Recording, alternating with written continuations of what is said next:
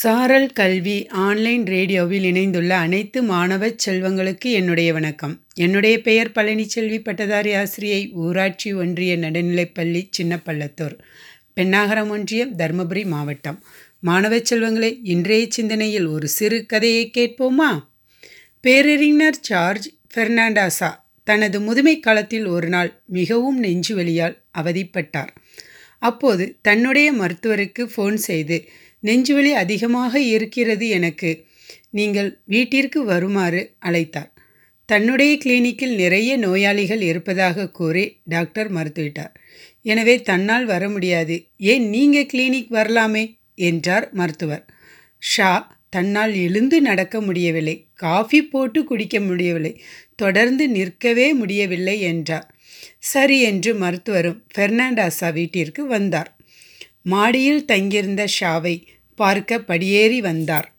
ஷாவை காட்டிலும் முதியவரான மருத்துவருக்கு மூச்சு வாங்க தன்னுடைய நெஞ்சை பிடித்தபடி சேரில் அமர்ந்து விட்டார்.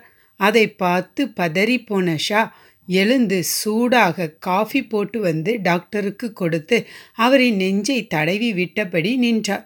டாக்டர் காஃபி குடித்து முடித்து கூலாக தன்னுடைய பேப்பர் பேனாவை எடுத்து முப்பது பவுண்ட்ஸ் பில் எழுதி பெர்னாண்டாசா கையில் கொடுத்தார். ஷா சிரித்து கொண்டே டாக்டரை பார்த்து, என்னப்பா டாக்டர் இது, எனக்கு வைத்தியம் பார்க்க வந்த உனக்கு நெஞ்சு வலி வந்து நான் தானே பணிவிடை செய்தேன், எனக்கே பில் எழுதி தருகிறாயே என கேட்டார். அதற்கு டாக்டர், உங்களுக்கு பார்த்த வைத்தியத்துக்கு தாங்க இந்த ஃபீஸ் என்றார். மீண்டும் டாக்டர் சொன்னார், ஃபோனில் என்னிடம் என்னவெல்லாம் பிரச்சனை சொன்னீர்கள் சொல்லுங்கள் என்றார்.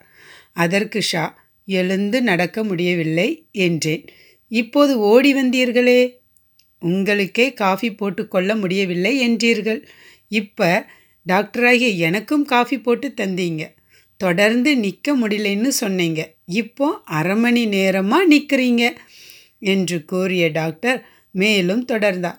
அப்பொழுது உங்கள் கஷ்டத்தை மட்டும் பார்த்தீர்கள், அதனால் அவை பெரியதாக தெரிந்தது, இப்போ எனது கஷ்டத்தை பார்த்ததால் உங்களின் கஷ்டம் மறந்துவிட்டது என்றார். ஆம் நண்பர்களே, ஆம் மாணவர்களே, இந்த கலந்துரையாடலில் எத்தனை யதார்த்தம் இருக்கிறது பாருங்கள். நம்முடைய கவலைகளையே நாம் எண்ணிக்கொண்டிருந்தால் அவை பூதாகரமாக பூதம் மாதிரி என்ன செய்யுமா, பெருசாகுமா? பிறரின் கவலைகளையும் நினைத்து பாருங்கள், அவற்றின் முன்பு நம்முடைய கவலைகள் புஷ்பவனமாகி போகும், அதாவது ஒன்றுமே இல்லாமல் போகும்.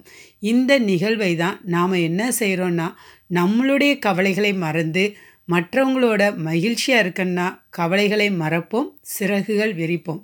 நன்றி மாணவர்களே.